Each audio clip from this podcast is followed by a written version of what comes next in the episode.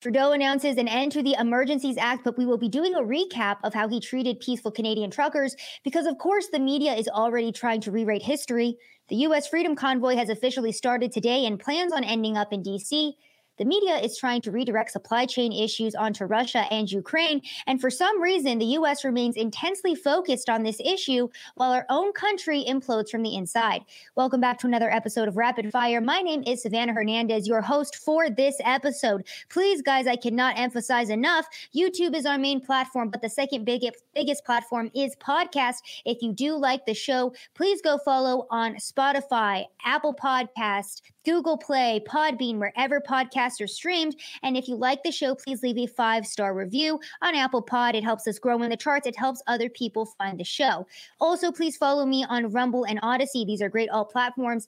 When YouTube deletes our show, the show still lives on on these other places. Also, my website, savsaysofficial.com. Also, another big announcement Sav is on Truth Social. Yes, I'm very excited about it. So, if you guys have been able to download Truth Social, please go follow me there at Sav Says. We are using that old Twitter username that since got nuked off the face of the earth. Twitter can now ban even my second account because we now have Truth Social, and I will be actively posting all of my protest footage on there in the next coming months. So go follow me there. Now, what is currently going on here in the US? And why is it that the media wanted to demonize the Canadian Freedom Convoy so much? We saw this clip from CNN where they had a contributor talking about how this concept of freedom and pushing back against the government was gaining traction all over the world. And it was gaining traction. We were seeing freedom convoys in Paris, we were seeing them in the Netherlands, we were seeing people pushing back, of course, in Australia and New Zealand over the past year and now in the US, the trucking convoy has officially taken off from California today, and we have upwards of a thousand trucks that are going to be heading to Washington, D.C. They are planning on making an 11 day journey across the nation. And why are they doing that? Many people are asking the question what are the US truckers even fighting for? Well, last Friday, Biden extended the US national emergency due to COVID 19 health risks. So, one of the main reasons why these truckers are involved in this convoy here in the US is because Biden still has us in a national emergency. Again, from Reuters, President Joe Biden said on Friday the US national emergency declared in March 2020 due to the COVID 19 pandemic will be extended beyond March 1st due to the ongoing risk to public health. So, one of the things that the truckers are pushing back against is this national emergency. They don't want any more vaccine mandates, they don't want any more mask mandates. In California, it's still get a jab or lose your job. That's still a very real reality. And so these truckers following Canada's footsteps are trying to push back against this and say enough is enough. And the fact that we're even asking, well, why are these truckers even doing a convoy here in the US? That in itself is an example of how we've all been targeted by this mass propaganda campaign by the government. Because keep in mind that we should be immediately happy that these truckers are standing up in the US because there are people in various states across the nation who are still having to mask up, who are still being forced to choose a vaccine or choose their job. So that's why the truckers are doing this. And one of the main things that these elites, these globalists, call them whatever you will, these world leaders fear is Canada and the US standing together in unison, is all of these countries standing together, standing for freedom, standing for human rights and liberty. Now, I wish I had this clip in HD for you, but what it is, is a clip from BG on the scene of a supporter of this convoy waving a Canadian flag and holding an American flag. And this is what all of these global leaders fear is people across the world because keep in mind this has been a global attack on all of our rights and freedoms. They fear us all standing up together. Now, we're going to talk about what happened in Canada. We're going to talk about the end to that because a lot of people are very worried that the US Freedom Convoy is going to be infiltrated by feds and it's going to be January 6, 2.0.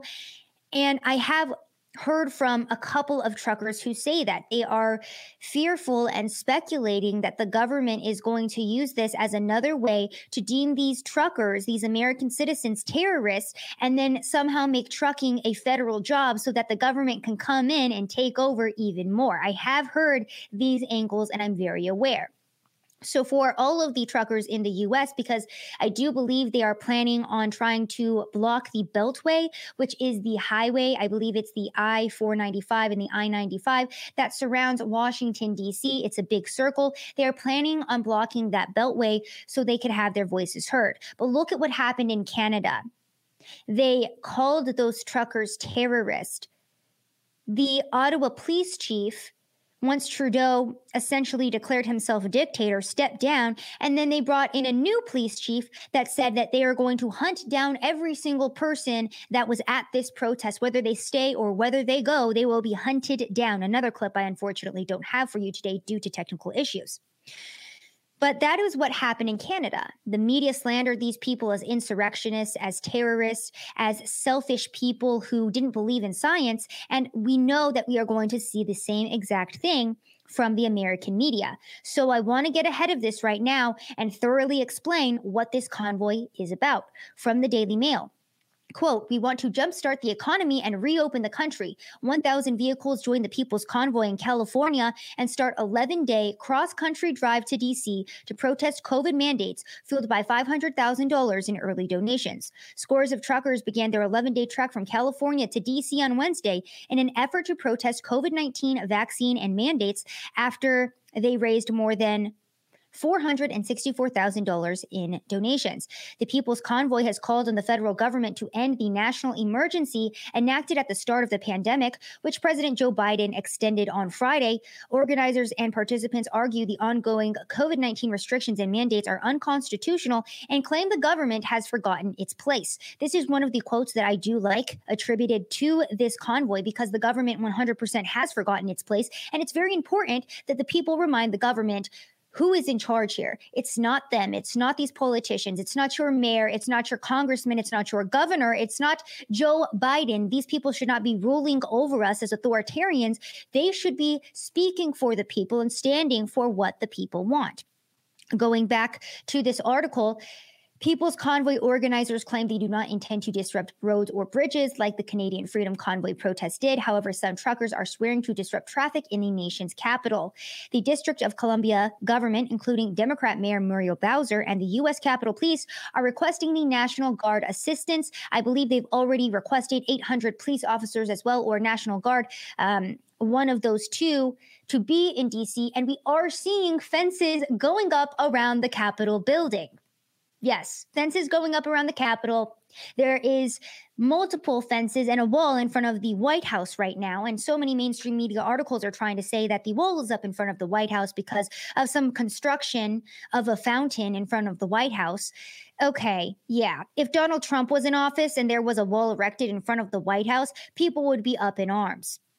So, those DC leaders increasing that police presence in the city and planning to reinstall that fencing surrounding the Capitol. Now, this came out today from the post millennial because we are living in two different factions of America right now. They tweeted out looking at Democrat likely voters alone, 65% said they favored Trudeau's crackdown on the protesters, and 17% said they disapproved. Now, why is this important? Because the US truckers are going to stand up for freedom for everybody, okay? Because this is not normal. Forcing people to wear face masks on airplanes is not normal. The government coming in and allowing businesses to discriminate against somebody for their personal medical choice is not normal, and that is not freedom. That is not what this country was founded upon. So we know that there is an intense issue with the power structure in our government when again we are seeing that fencing going up around the capitol building. And this isn't just one fence. This is multiple layers of fencing. And why do we see this because Joe Biden is the most popular president that's ever been elected. That's why we're seeing it, guys. Joe Biden has had fences up around the Capitol building since he's been installed in office, or maybe they took them, them down and they're now reinstalling them. But why would he need fences to protect him? Well, it's because, of course, like I just said, he is the most popularly elected president in American history with 80 million votes. Just look to Washington, D.C., look to the state of this country, and look at how the average, even Biden supporter, speaks about Biden as president to understand his popularity. That's why the fences are going up, because this government does fear the people, as it should, but they are so drunk and hungry on power and they refuse to let up that instead of listening to the people, we could be we could go back to normal tomorrow.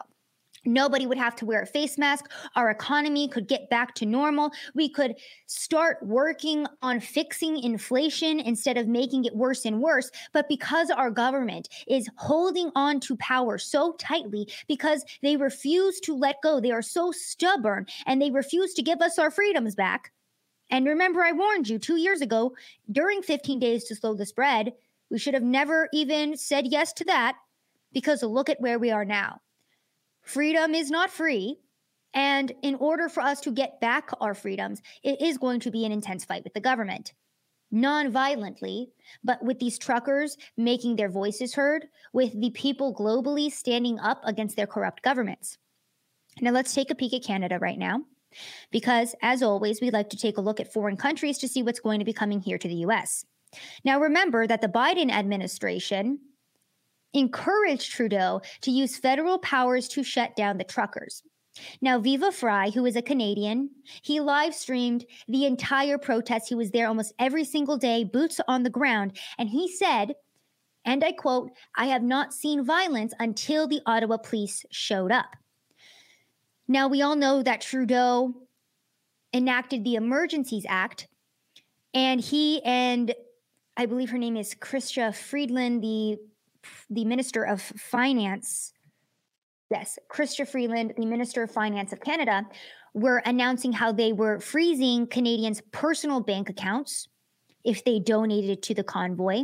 They were arresting peaceful protesters this past weekend, unfortunately, I don't have the footage for you. And I think I'm going to have to do a special report about this because the media is already lying about the peacefulness of these protesters and saying that they were violent insurrectionists. This past weekend, Ottawa police were trampling over these peaceful protesters with Clydesdale horses. A woman who was in a mobile scooter okay she she wasn't even fully you know able to walk got trampled by these police officers another man was also trampled underneath these horses these officers were using tear gas and that was the power granted to Trudeau and his government via this Emergencies Act. Now, today he came out and he revoked it. He announced an end to it ahead of the Senate voting on whether or not he could extend it.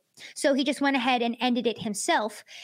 And in the clip, he basically says, Oh, well, we're announcing the Emergencies Act. We feel that everything that needed to be done to keep Canadians safe has been done and we're ready to go. Everything's good.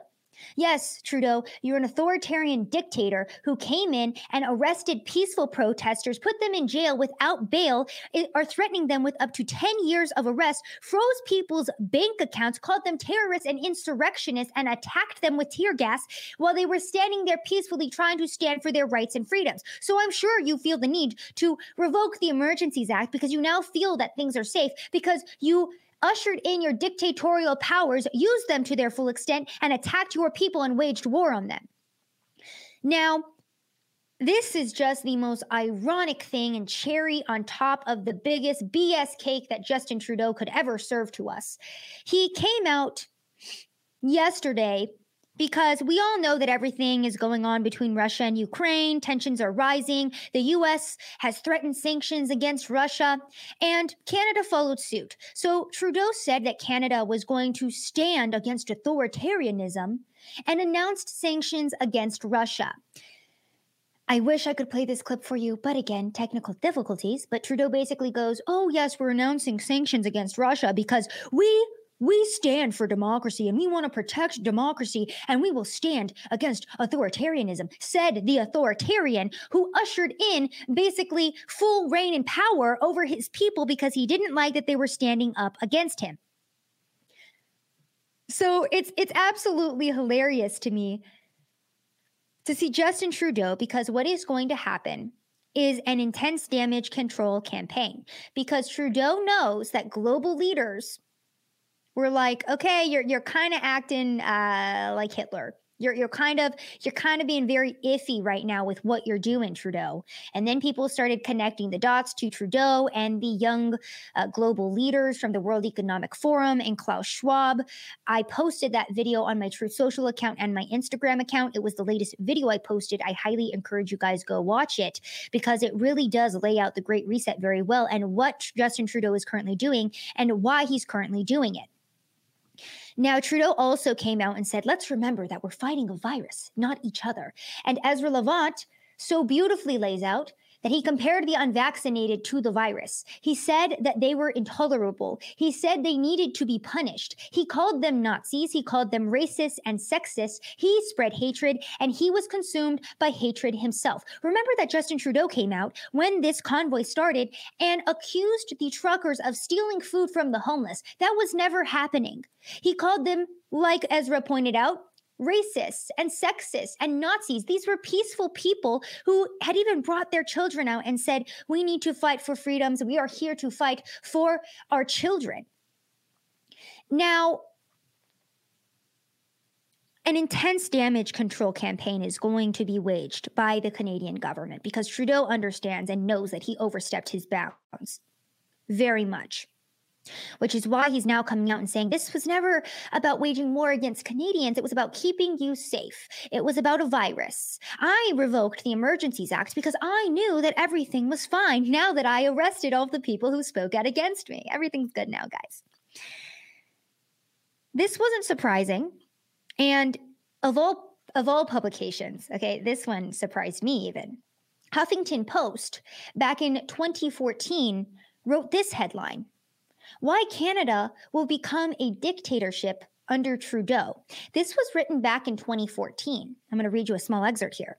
The leader of that party does what he wants when he wants, and no one dares question him. Would a Prime Minister Trudeau arbitrarily whip the vote and outlaw certain moral questions? Could Prime Minister Trudeau be trusted to make decisions for the good of the country, not just for his personal self worth? Would Trudeau call in the police to enforce his vision? Let's hope we never have the opportunity to ask those questions. Well, unfortunately, HuffPo from 2014, we actually have the answer to those questions because we saw that Justin Trudeau did exactly exactly this. Now, this was back in 2014 when these writers were already sensing that Justin Trudeau, who had said that he liked China's dictatorship because it very efficiently got things done, that was quoted in this article as well. They knew that Justin Trudeau himself was a gigantic red flag for the country of Canada. But here he is, installed as a globalist leader, and look at what he is doing to his people. Now, we also have the Canadian funded the, the government funded Canadian press like the Globe and Mail putting these types of headlines out. The Ottawa truck convoy has revealed the ugly side of freedom because again, the media is trying to run a gigantic damage control campaign and trying to rewrite history right before our very eyes. And that is why I am so passionate about doing these shows for you guys because we do need to lay out and we do need to combat the lies that we are constantly told every single day. And if you think about what we're seeing in the modern day, the rewriting of history, remember that our own government, Kamala Harris and Joe Biden, the president and vice president, compared January 6th, we just had the one year anniversary, to Pearl Harbor and 9 11, they made a comparison, modern day rewriting of history. And now we're seeing the Canadian media call the peaceful truckers terrorists and insurrectionists. Now I'm going to show you the reality of who these truckers are. And it's horrific, but not for the reason you might think. It's not for horrific because of the Canadian truckers. It's not horrific because they're Nazis and racists and terrorists. It's horrific because they are the peaceful, sweetest people on this planet who wanted to stand up for their rights and freedoms. And the fact that this government, this tyrannical dictatorship came in and cracked down on them the way that they did, and the media is lying about them the way that they did, that's what's horrific about this. Now, Ashley Burke, who is a senior reporter for CBC, which is essentially the government funded version of uh, CNN in Canada, right? CBC. She tweeted out CBC's van slid off the road and got stuck in a ditch beside the protesters' camp in Arnprior. A demonstrator named Tyson, wearing a defund the CBC hat, pulled us out knowing we were CBC journalists. He said he'd never leave anyone stuck like that. She then goes on to say that he's been sleeping in the back of his truck during the Freedom Convoy and arrived at the camp today after visiting the camp in Vankleek Hill. He lost his job as a trucker and doesn't know what comes next, but said he wants freedom for his grandkids. A female trucker at the gate of the camp was friendly, but said they've decided no media are allowed inside because they're trying to take care of protesters on the site. So, CBC, who has been slandering these truckers as again, every name in the book that you could think of, even had to show the reality of who these people are. But they've done such an effective job at spreading their campaign on behalf of Trudeau, uh, spreading their propaganda on behalf of Trudeau, misspoke there, that there are people in the comments of this thread saying, well, this was one good trucker out of thousands that are insurrectionists, that are evil, that are mean, that are selfish. That's what people are commenting on in this thread. Even CBC can't lie anymore and say that these truckers are vicious and vile and evil when they're helping them out of a ditch that they got stuck in. That's who these truckers really are. Again, I had talked about it previously, but Viva Fry tweets this out. I have spent 12 days live streaming from Ottawa. I did not see one shred of violence until the police showed up. And what did the police do to these protesters?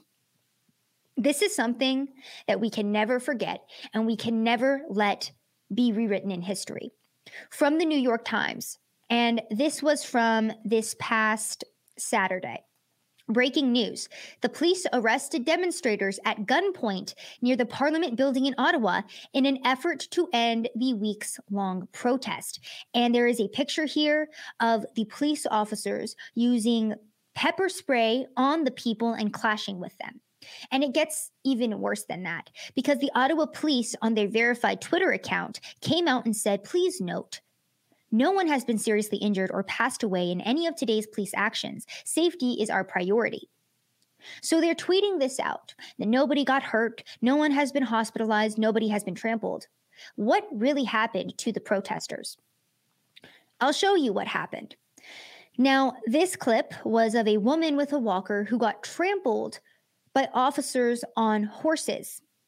And this is horrific video of these peaceful protesters who are standing here and then the police just come in and ravage them, run them over with their horses and the other protesters are just screaming, Look what you're doing! Look what you're doing! Police surround the people that have just been injured. And that's how the police responded to these protesters that were peaceful. Again, they went to their Twitter account and said, if you were involved in this protest, we will actively look to identify you and follow up with financial sanctions and criminal charges.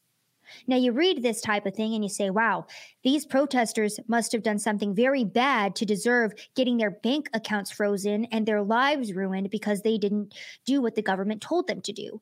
And what was it that the government told them to do?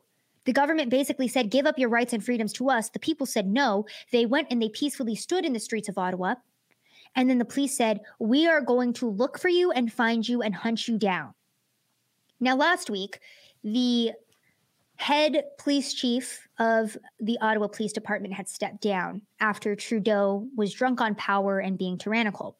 So they brought in a new Ottawa police chief. And he is quoted saying, if you retreat and go home, you will be hunted and punished. And in this clip, he ends it by saying, All of the people who came and blocked our streets will face the consequence. This will be a long and strenuous investigation, but we will find each and every one of you. And if you listen to the rhetoric surrounding this, it's again horrific how blatantly these peaceful people have been lied about. So, Ottawa Police Chief coming forward and saying anybody involved with the protests is going to be hunted down. And then Chrystia Friedland came forward and said that some accounts will remain frozen depending on who that person was. So, government tells you to go home. You finally say, "All right, I don't want to get arrested like Tamara Lich, who was the one of the uh, leaders of this convoy. She's currently being held in jail in Canada, threatened with up to 10 years of imprisonment and no bail. Similar to what we're seeing with the January Sixers. And now we have the Minister of Finance in Canada saying, well, yeah, your bank account might just stay frozen depending on who you are. I mean, you can't push back against the government, silly goose. If you do that, we'll just ruin your whole life. Yeah, that's the Canadian government. And if you think that this is an issue that was central to only the truckers, this other video came out from Canada. This snowboarder is being violently thrashed around by security guards because he's not wearing a face mask outside while he's snowboarding. So, in Canada, if you are snowboarding without a face mask outside, you will have five to six security guards come and mob you and beat you up and arrest you. So these are the common sense policies that Justin Trudeau is trying to push. This is the way that Justin Trudeau is trying to keep his people safe. Luckily, there are some Canadian politicians or premiers, the premier of Alberta, Canada, for example, his name is Jason Kennedy, who is rejecting Justin Trudeau and all of the evil that he stands for. He says that Justin Trudeau and Klaus Schwab and the entire set of proposals referred to as the Great Reset, he doesn't agree with and he rejects. Another amazing clip that I wish I could play for you guys. So, not all hope is lost, and there are good uh, politicians that are standing up for Canadians. But Trudeau, clearly drunk on power, a media so intent on spreading propaganda and rewriting history in the modern day, and ushering in vaccine passports and central banking and uh, digital currency so that way the government can come in and shut you down even easier. That's what the Canadian protesters were fighting against, and that's what they're up against. Now, bringing it back here to the US, because this isn't just an issue in Canada. It's not just an issue in the US. It's an issue in m- the majority of Europe, in Australia, in New Zealand. I saw this tweet today perfectly encapsulates what people have been going through. And I think we all forgot what we have been forced to go through and that this is not normal. Comes from Ann Wheeler, who says, I haven't been doing well lately. Two years ago, I lost my career, my ability to travel, my friends, my agency, my purpose, and my joy. I know I will never get back the life I once had, but is it too much to ask to be allowed to build another one? Hashtag end mandates, even corporate ones. It went viral, 15,000 likes, because it so s- simply lays out what the government has done to everybody worldwide. The government does not care about your health. If they did, they never would have shut down churches while leaving liquor stores open. They would never have shut down gyms while still keeping fast food restaurants open. The government does not care about your health, and you can look to a variety of subjects and issues for that one. Whether it's the false flags that have been proposed by our government and our own intelligence agencies, Operation Northwoods, to the food pyramid that the FDA has pushed on us, to the seed oils that we are told are good for us, that combat high cholesterol when in reality they cause cancer, they're spraying chemicals in our air. That is an actual thing. Cloud seeding, look into it. The US government, all governments don't care about your health and safety. They care about power, they care about control. And right now, we are in a very dangerous position because the global leaders have all graduated and they're all leading their countries now. The Prime Minister of New Zealand, her name is Jacinda Ardern. She's also one of the young global leader graduates from the World Economic Forum. There's a pattern here. She's the same prime minister who was talking about uh, suicide rates that were rising in New Zealand with a big smile on her face. Now, we continue to combat the COVID propaganda and narrative every single day because we know it's all lies. We know it's all BS. And the media is doing everything they can to cover that up, but the truth still trickles through here and there from Adam Creighton on Twitter. He shares this article from Reuters that says Iceland to lift all COVID 19 restrictions. Quote, as many people as possible need to be infected with the virus as the vaccines are not enough, the Iceland Health Ministry said. And he's quoted saying, Didn't that used to be dangerous misinformation? I would have read this directly from the Reuters article, but I have reached my article limit, so I'm just going to have to read that one excerpt from you or for you. I wish I could read you more because I'm sure that this is a great article. And the Iceland Health Ministry seems to understand how viruses and natural herd immunity actually works. Now, Bill Gates also was quoted coming out saying that it's really sad, but Omicron did a better job at uh, you know, infecting people with COVID in a less lethal way than the vaccine did, sadly. That was his quote. He was very sad about it. Why would he say that? Because he is sad about it. Because now Big Pharma can't make millions of dollars and you can't be used as a cash cow for the rest of your foreseeable life. I tweeted this out today as well. Uh, Project Veritas exposed an entire FDA executive officer saying that the FDA is paid millions of dollars from the vaccine industry, the food industry, and the drug industry to keep products available to the public that might not be so great for us. And everyone just forgot about it. The media does a great job of continuing to throw so much information in our face that we're immediately on to the next thing. Tomorrow's big breaking news is going to be Ukraine and Russia. Before I started this stream, apparently explosions heard in Kiev. And all US news is going to be focused in on that, even though we're imploding internally here in the US. Our crime statistics are going up. I'll be going into that in a minute. Uh, our inflation and food supply not doing great. We'll also cover that.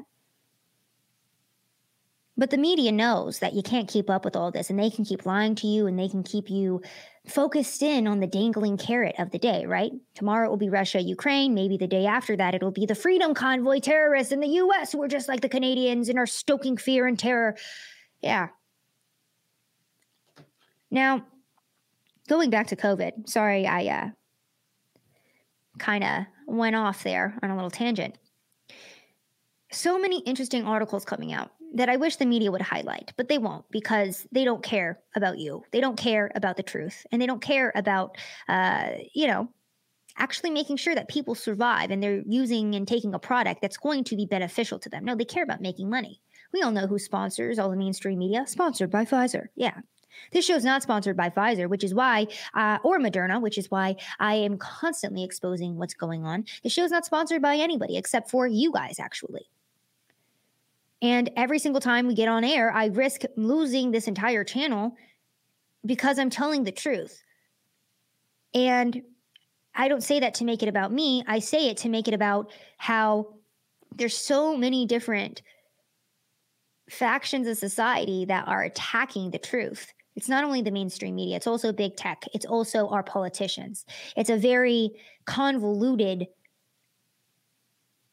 just mess that we have to get through to even get a little glimmer of truth. Now, going back to COVID news from the Daily Mail, French tennis star blames adverse reaction to COVID booster for his recent withdrawals, with 35 year old citing health glitch, as compatriot Jeremy Chardy also struggles after getting vaccinated last summer. He's hoping he will be able to return for the Masters tournament next month but he admits it. He's having bad reactions to the booster. And we've seen a lot of these athletes and soccer players collapsing on the field and having heart issues. We've seen hockey players who have just died on the ice, uh, clutching their chest from heart issues. Young men. These are all like 20 to 35 year old young men, the healthiest people in our society, top athletes. Heart issues, myocarditis, pericarditis. Nobody's nobody's questioning it. Nobody is even reporting on it again from the Daily Mail because they really do seem like the only um, media outlet that will report on this type of stuff for some reason. Uh, the CDC is refusing to publish data it has collected on booster effectiveness for 33 million Americans aged 18 to 49 over fears it might show the vaccines as ineffective. FDA expert tells CDC to tell the truth. Two weeks ago, the Center for Disease Control and Prevention published data about the effectiveness of boosters against COVID 19, but the CDC failed to publish a tranche of their data, however, omitting the impact on those aged 18 to 49 who are least likely to benefit from the boosters. The CDC are also being criticized for failing to publish their information about child hospitalization rates and comorbidities. A spokeswoman for the CDC said they were concerned that the data would be misinterpreted, pointing out it was incomplete and not verified. Critics said that it was always better to publish the information rather than withhold and allow scientists to analyze and explain what they could. Now, you go down into this story as well, and FDA advisor and vaccine expert Dr. Paul Offit says, tell the truth and present the data. And he is referring to the CDC, urging them to publish the information, but they won't do it. And why won't they do it? Because it will further expose that this product does not work and that the government mandating it is useless and that we can get back to normal. We should have gone back to normal. And there is zero reason why we should be in a state of emergency. There's zero reason why we should be forced to take booster shots. There's zero reason why we should have ever even been forced to get the vaccine. But here we are. And let's keep going. Now, I mentioned this previously but just to reiterate and really highlight our point that this has never been about anybody's health or safety, Bill Gates, quote, sadly, the virus itself, particularly the variant called Omicron, is a type of vaccine, creates both B cell and T cell immunity, and it's done a better job of getting out to the world population than we have with vaccines. And of course, we know that he's sad about that because getting the Omicron variant is free, unlike the vaccine, which is funded by the taxpayers. Now, going back to that initial tweet and what people have been going through, this article has been at the forefront of my mind, and I just kept forgetting to bring it into the show because there's always so much news that we cover. But how has this affected our children? A Palm Beach therapist says she saw an increase in children's speech delays by 300%. 300% increase in speech delays in kids because of COVID. Also, remember, and I love reiterating this one, that medical doctors went to Washington, D.C., and under penalty of perjury, reported on a 300% uptick in miscarriages and in cancer over the five year average, and a 1000% uptick in neurological issues over the five year average. By the way, uh, I believe we we had uh, two military planes crash in the past couple of days. No one's reporting on it. Everyone's overlooking it.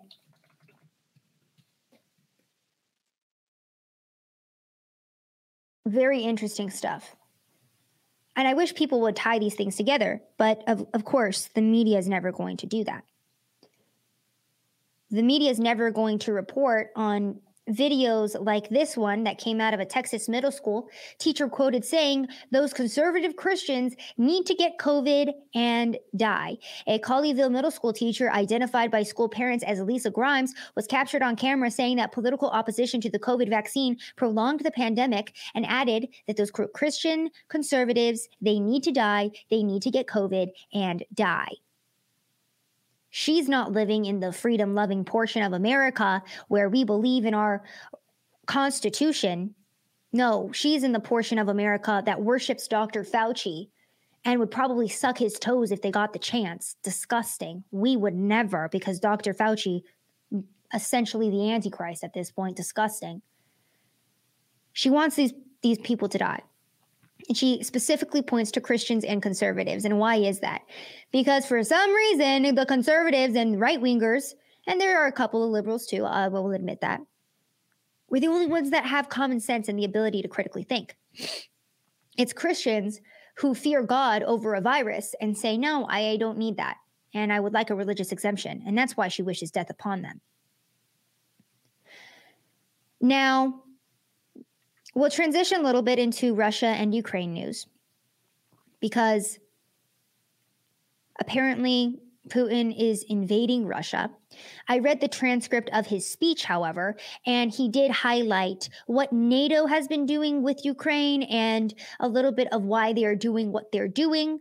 Before I started this show, Explosions were heard near Kiev, so we will see what's happening. The media has been drumming up that there will be World War III within the next 48 hours, and Putin is set to make his move. And there's a UN emergency meeting happening right now at this very moment because things are just getting so out of hand. My question, as with everything, is why should I be concerned with Russia and Ukraine when we won't even secure our own border here at home? Now, let me see if I can find this for you guys here. I'm going to read an excerpt from Putin's speech because I think it's interesting and it may shed more light into the situation.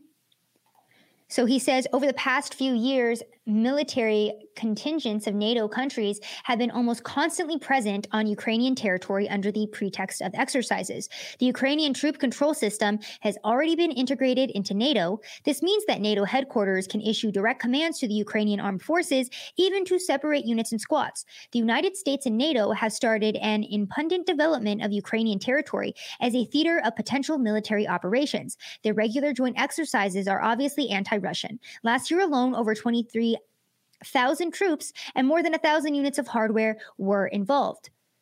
A law has already been adopted that allows foreign troops to come to Ukraine in 2022 to take part in multinational drills. Understandably, these are primarily NATO troops. This year, at least 10 of these joint dr- drills are planned. So he goes in to say that these undertakings are cover ups for a rapid buildup of the NATO military group on Ukrainian territory. And you basically have to understand the relationship between Russia and NATO and Ukraine to really get into this in depth. I don't have as great of an understanding at that, of that, but I would highly encourage you guys to look at both sides of this issue go and find the transcript of Putin's entire speech. Go read it, understand the Russian perspective, and also understand what the US is doing right now. For example, spreading more propaganda around Russia. Look at what happened and look at how Russia was treated during Trump's entire time in office. Russia was public enemy number one, and they're still trying to attack Donald Trump to this day because of his collusion with Russia. From The Guardian today, Trump praised genius Putin for moving troops to eastern Ukraine. Former president says a Russian leader made very savvy decision to recognize two territories of eastern Ukraine as independent. And I basically read into this story. And Trump is kind of just saying, you know what? Putin is making a very savvy move because he knows he can, because he knows Biden is weak and pathetic and he's calling him on his bluff. So, just another example of how we are an international laughingstock. So funny to me because John Brennan tweeted out today, Oh, I was just watching Republicans just laughing about Joe Biden and how weak he seems. And it's just like uh, we're all supposed to be Americans and love each other. And why would you ever respond in this way? Why would you ever say America's weak? Because we are weak, Brennan. Because we are weak. And that is why Putin will go and do whatever he wants. And I said too on my last shows, I was like, I mean, if Putin invades Ukraine, I'll say that I was wrong.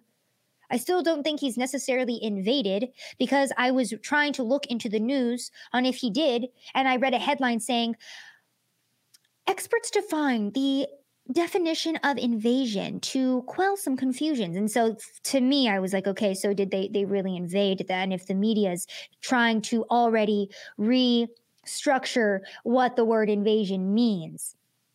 Now another thing our media is doing is uh from CBS News today, the U.S. economy has been hit with increased gas prices, inflation, and supply chain issues due to, drumroll please, the Ukraine crisis. And if this isn't the biggest crock of BS I've ever heard in my freaking life, no, the US economy has been hit with increased gas prices, inflation, and supply chain issues because Joe Biden has refused to reopen our economy. He has imposed unconstitutional vaccine mandates on truckers, slowing the flow of transportation of goods. He printed trillions of dollars, as did Donald Trump. He did, he was also a part of that too. Trillions of dollars for these COVID stimulus packages and the gas prices are because he shut down US pipelines. We do not need to be dependent on foreign countries for our natural oil or our oil reserves. We can be independent. We have our own oil reserves here at home. But of course, everyone's like, oh, well, you don't want to use your own supply. Look what's happening right now. The media is trying to blame OPEC and Russia for our rising gas prices when in reality, look at our gas prices when Donald Trump was in office. Why were they half the price that they are today? because Donald Trump said, no, we are going to have our own supply here at home. We are going to allow fracking. We are going to allow Texas to mine oil is not the right term here. Sorry, I'm, I'm thinking on the fly here to frack oil. My dad's in this industry. I should know this terminology. Joe Biden shut all of that down. One of his first moves in office was shutting down the Keystone pipeline.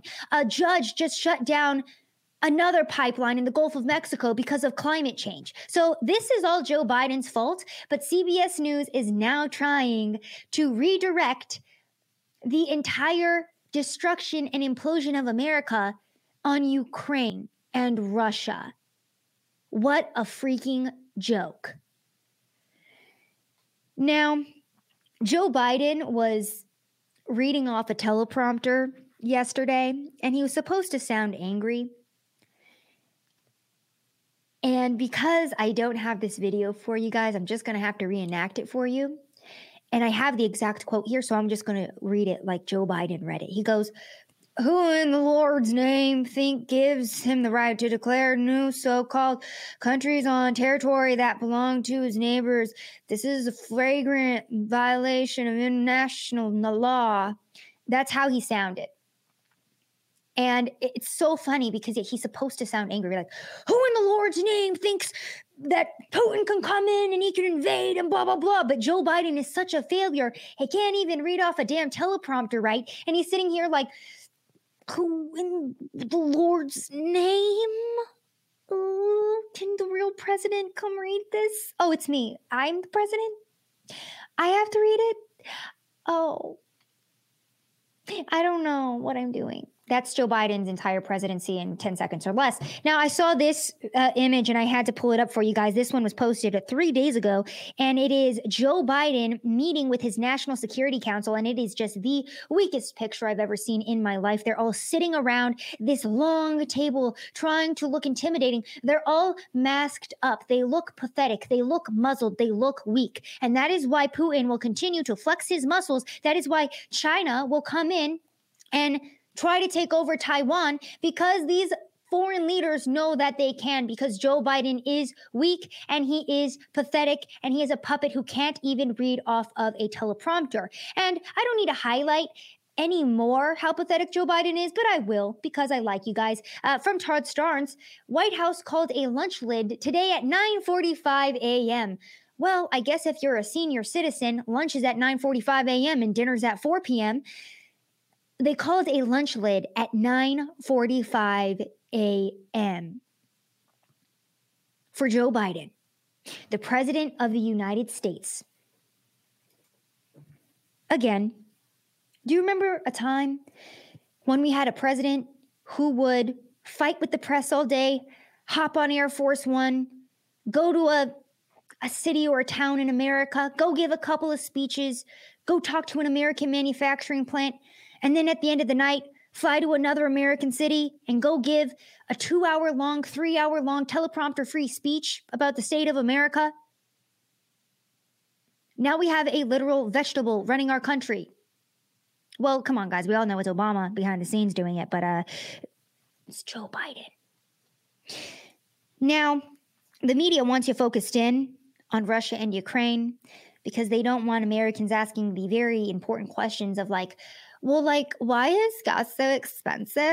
And like, why have grocery shelves been empty since you've been in office? That's like totally not cool. Also, per the Daily Mail, why has rape in Atlanta soared by 236% and murder by 43%? Yeah, why has that happened? The media doesn't want us doing that, which is why they're going to again dangle that carrot and say, oh, oh, oh, oh, you're looking at gas prices? No, look over here, look over here. Yes, yes, yes, yes. Look at Ukraine, look at Russia. Okay, calm down. You didn't like Joe Biden? No, no, Joe Biden's doing great. Calm down. Look at Russia, look at Ukraine. Just look away from the rape statistics, look away from the reality and the consequence of the defund the police movement. No, we're actually, we want you to just look at this foreign country that has nothing to do with us because the, the media is going to tell you that the gas prices are because of OPEC and Russia, but in reality, like we could be pumping our own oil, but like look away, look away. Don't look at that. Don't look at that. Just look at a foreign country that has nothing to do with you. Also, our borders wide open, but we care about Ukraine's borders because um, yeah, a lot of politicians have a lot of shady things going on in Ukraine. So it's just something that they're very heavily invested in, you know, guys? Anyway, from the Daily Mail, uh, not to be joked about, actually, rape in Atlanta soared by 236% and murder by 43% in 2022 compared to the same time last year after a woke city mayor and pandemic lockdowns sent crime soaring. And I'm going to actually rewrite that headline for you, Daily Mail, because it wasn't pandemic lockdowns that sent crime soaring. It was George Soros funded district attorneys that continued to allow criminals to be freed in our society Atlanta, let's look at who's the district attorney of Atlanta. Let's see, district attorney of Atlanta. Fulton County DA is Fani Willis. Very interesting. And I'm just going to do like a quick search here. Um, search Fani Willis, George Soros, because we want to make sure that we're being correct here. So if she's not Soros funded, then I'll, I'll be wrong let's see, uh, Fani Willis, Georgia DA who charged officers faces tough primary runoff. All right, I'm going to have to look into that one more thoroughly. Mm-hmm. We're going to look into that one more thoroughly because I'm not sure if she's necessarily uh, Soros funded. But to my point, many of these DAs in all of these crime ridden cities are funded by a certain somebody, and then um, crime continues to perpetuate. But this is the reality of the uh, defund the police movement and the lawlessness and crime and uh, bail reform that we've seen from the left. This is the reality of it. And the media has to keep you distracted because America is not looking good. And because I have so many tabs open already, I didn't even have time to gather all of the videos of people being shot point blank in America, of people being robbed point blank in America, of all of the attacks, of all of the crime that has been rising in all of these Democrat run cities. It's not looking good, folks. It's really not looking good. But instead of focusing on issues here at home, because remember, our border is still wide open, the media and our politicians want us looking at Ukraine. Now, another issue that I want to focus in on is the attack on our children. Because I have also seen this other alarming trend of the LGBTQIA plus community coming in and infiltrating our schools and then being very aggressive with that indoctrination. It's actually something that happens all the time, but I've been seeing it pop up a lot more and more.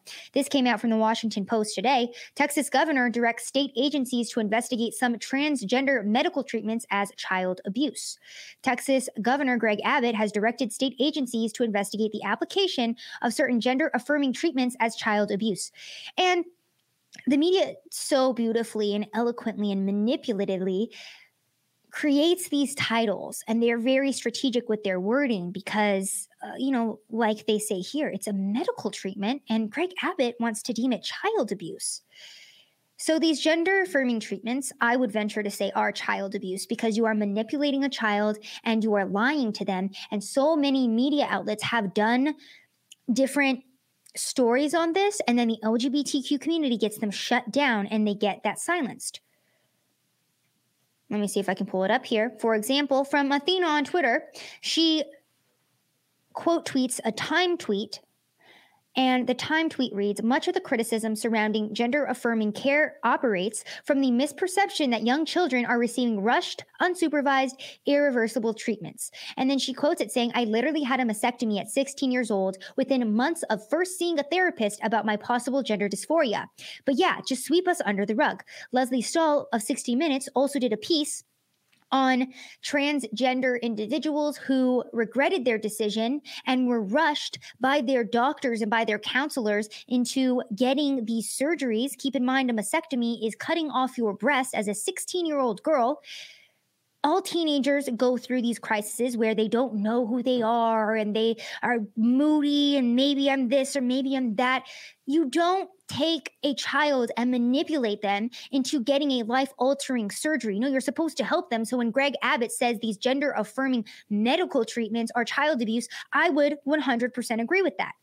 Like I was just saying, and again from the Daily Mail, Lesley Stahl defends CBS 60 Minutes episode about transgender people rushing into treatment, then regretting it. Young man was castrated after taking female hormones for just three months.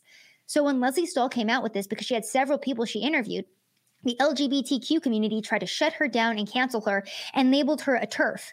Why? Because she wanted to be a real journalist and expose the stories of how a lot of these young people are being manipulated by doctors, how doctors in the modern day are even afraid to come out and ask these young teenagers, are you sure you you really want to have this surgery? If doctors ask people, uh, these teenagers, that question, then they are hit with the hate crime. Like, well, why are you questioning this person? Why aren't you affirming them? Go look that up. That's a very true thing that's happening. Also in uh, Florida, from the Tampa Bay Times, latest proposed change to Florida's Don't Say Gay bill riles Democrats. They say a new amendment would require schools to notify parents when LGBTQ students confide in school officials. An amendment uh, let me see here. The proposal by bill sponsor Representative Joe Harding would alter a section of the legislation that initially offered protection to students who confide personal information to school employees who might face abuse, abandonment, or neglect if their parents were to find out. He would add language requiring staff who withhold any such information from parents to disclose it within six weeks of that decision. So, in regards to this one, the media, again, making it sound very scary that if these students come out to their parents, they're going to be ejected from their homes and they're going to be ostracized from their families. And I'm not saying that that doesn't happen and hasn't happened to people who are gay or, yeah, I don't know, have any type of sexuality. But at the same time, it is a parent's job to raise their child. It's not the school's job and it's not the state's job to raise a child. So the parents should be in the know about this. And the reason why this is important too is because our educators are indoctrinating students right now and teaching students to be gay and glorifying being gay and making it seem like this amazing thing that everybody should do. So they're indoctrinating students and then they're brainwashing them and then they're affirming to those students that yes, you're gay, yes, you're gay, yes, you're gay. We're not going to tell your parents. Look at the uh, genderless gingerbread man in all of the classrooms. This is you now, right? You're gay. I even was, I played a TikTok on this show of this mother who was talking with her son on the TikTok, and the son was like, Yeah, I'm gay because my mom wants me to be, and she would be mad if I wasn't. And the mom's just like, Oh my gosh, oh my gosh, like end, end stream, end stream. That's the reality of it. A lot of these kids are being brainwashed and attacked and indoctrinated. And these teachers don't want to be exposed and they don't want parents to know what's going on in schools because they are raising the next generation that will continue to subvert this country. What does Yuri Bezmenov, KGB defector and propagandist expert, say about subverting an entire country? You subvert from within by re educating an entire generation, takes 10 to 15 years. Once that generation is re educated, they come in and they destroy the country from within. I say this all the time. America is a very powerful country. We cannot be attacked from the outside. We have to be Trojan horsed. And China has done a very good job of that by infiltrating our universities and injecting communism and normalizing communism and socialism in our universities. And the LGBTQ community has also done a great job of Trojan horsing and attacking our children and indoctrinating them and re educating them. Well, look at where we're at in the modern day. Look at the millennial generation. The traditional family is destroyed. Christianity has been attacked, and you can't even use proper language because they, them pronouns do not make sense grammatically without being attacked in the modern day. That's how subversion works, and that's how you destroy a country from within. Beautifully executed in the US, unfortunately for us. Now, this article came out from 2019, but it's just another example of how our society is being destroyed every single day. Florida teacher fired for giving zeros to students who didn't turn in their work. She writes on the board, Bye, kids. Miss Tirado loves you, the best in life, but I've been fired because I won't give you 50% for not turning anything in. Now, many parents have commented on my posts as well and said that kids have to get at least a 50%. Remember that in Portland, uh, I believe it was their governor who passed a bill basically saying that minority students don't have to ace math or science programs because they are disproportionately affected by that. So they can graduate high school and get their diploma without having to pass it. That's where our society is in the modern day, which is why we continue to see the indoctrinated generation, these activists like this one from the post millennial who say diet and exercise is conversion therapy for fat people. Again, highlighting that language there. They use that very scary conversion therapy. They were using that for the gays for a long time. Again, historically, I know that there were gay people who did undergo conversion therapy. It wasn't good for them. So I'm not trying to downplay things that have happened in the past. But when we see people like this activist here who is a an actor of the state, I would venture to say this is just the like chef's kiss most perfect person for our government to use and weaponize against the average citizen who's normal and who has critical thinking skills this is the type of person who is allowed to run our country now diet and exercise is conversion therapy for fat people remember that joe biden's uh, nuclear hire is into kinks and dressing up in leather outfits as a dog and coming to work in stilettos and calls Dr. Fauci Daddy Fauci. These people are taking over institutions. They're infiltrating all of these different areas of our society and they are radically changing them. So, you know, I was very much like live and let live. I'm more of a libertarian. But then I saw what live and let live became. It became the LGBTQ community pushing their propaganda down our throats and now calling us racist and sexist and bigots for not accepting their degeneracy and their attack on our children. We'll keep going now, too. Another great way to confuse people in the modern day and make them think that they're victims of a corrupt government and uh, corrupt institutions. Pramila Jayapal, who is a Congress member in Washington says when 14.8 million millennials hold an average of nearly $39,000 in student loan debt, are we really surprised that 70% of them live paycheck to paycheck? And she says, cancel every last penny POTUS. Now, I want to combat this right here because I had $22,000 in student loan debt and I paid it off in two years. I am debt free. I have my degree.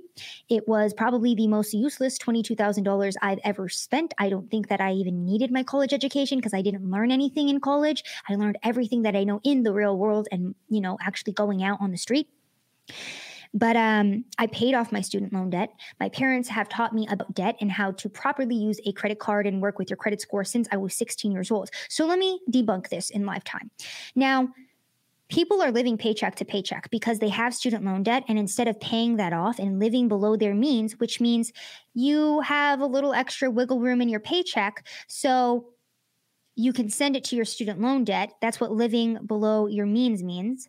But people don't want to do that. People don't want to sacrifice. People want to say, I want to live my dream life. I want to live in my dream apartment. I want to drive my dream car. I want to wear my favorite clothes. I want to eat organic food every single day. I want to buy the $9 juice and drink Starbucks every single day. They continue to put that on a credit card and they are spending more money than they have. Because if you're in debt, you don't have any extra money to spend. If you are in debt, it means you live below your means so you have extra money that you can send to savings and you can send to your debt until it is paid off. $39,000 in student loan debt seems like a big number, but when push comes to shove and you live below your means, you can easily pay this off. But people don't want to sacrifice, and we live in such a coddled society that their greatest struggle in life is having to pay off the student loan debt that they agreed to get into. So if they are living paycheck to paycheck, I have zero sympathy for them because they don't need to be. That is a personal choice on them. So that's all I'll say on that front. I also had this other video of uh, Elizabeth Warren going on CNN saying that, you know how much Elon Musk paid in taxes? One of the richest people in the world, zero dollars. And he's not the only one. Jeff Bezos, another one of the richest people in the world, pays less in taxes than a public school teacher or a firefighter. And then uh, Sawyer Merritt, who is a Tesla investor and co founder of Twin Birch USA, a sustainable clothing startup, retweets and says for 2021, Elon will be paying the single largest tax bill of any individual in history, over 11 billion dollars. He also donated 5.7 billion in Tesla shares to a charity in November of 2021. And then even Elon Musk commented on this saying, will visit IRS next time in DC just to say hi, since I paid the most taxes ever in history for an individual last year. Maybe I can have a cookie or something. But this right here is the perfect example of the media and our politicians, and it's the perfect way to end the show. They will lie to you on national television, knowing that you will believe them because they are credible. And why are they credible? Because they're on TV because they're in front of the news desk, because they're elected, because they're in Congress, because they're better than you. So they can say whatever they want without repercussion. Elizabeth Warren can come up and say Elon Musk paid zero dollars in taxes when in reality he paid 11 billion. Pramila Jayapal can say that students are living paycheck to paycheck because life is just so hard, when in reality, it was those students' personal choice to get however much into student loan debt that they decided to get. So the entire industry, our entire society is based off of a lie. And once you wake up and so many people say, take the red pill, you can't go back to sleep because you realize what's actually going on in society. I said I was going to end it there, but I forgot I had this Thomas Massie tweet as well. He said, Did you know Social Security is taxed twice? Once when the money is deducted from your paycheck, and then again for most people when you receive the benefit. My bill HR 6590, the Senior Citizens Tax Elimination Act, would eliminate the double tax on Social Security benefits. You think we're ever going to hear anything like that from Elizabeth Warren? No, she's too busy lying to you. She's too busy lying to you. So that's all I've got for this episode of Rapid Fire. I do apologize that I wasn't able to play those videos for you because they were powerful videos, powerful quotes, and I will most likely do a video called Don't Let Canada Rewrite Their History and actually show you those videos that I was going to play because they are very important. It is important that we hear from Justin Trudeau's own mouth the lies and the cover ups that he is pushing out onto the world right now because I can read a quote to you all day long, but the media can rewrite that quote. Twitter can delete that video, which is why we have to listen to it with our own ears, see it with our own two eyes, and continue to spread the information and the truth. Again, guys, if you like the show, please go follow on podcast and leave a five star review. The links are down below and go to the website savsaysofficial.com for all of my research on various things. Go follow me on Truth Social at Sav Says, where I will be reporting again. I'm very excited. Big news coming within the next week. And um, remember to continue to spread the truth. Remember that the truth is one of the most important things that we have, and it's not easily achieved, it's not easily found. I get exhausted doing this show. I'm sure you guys get exhausted listening. Why are we exhausted? Because the truth is exhausting.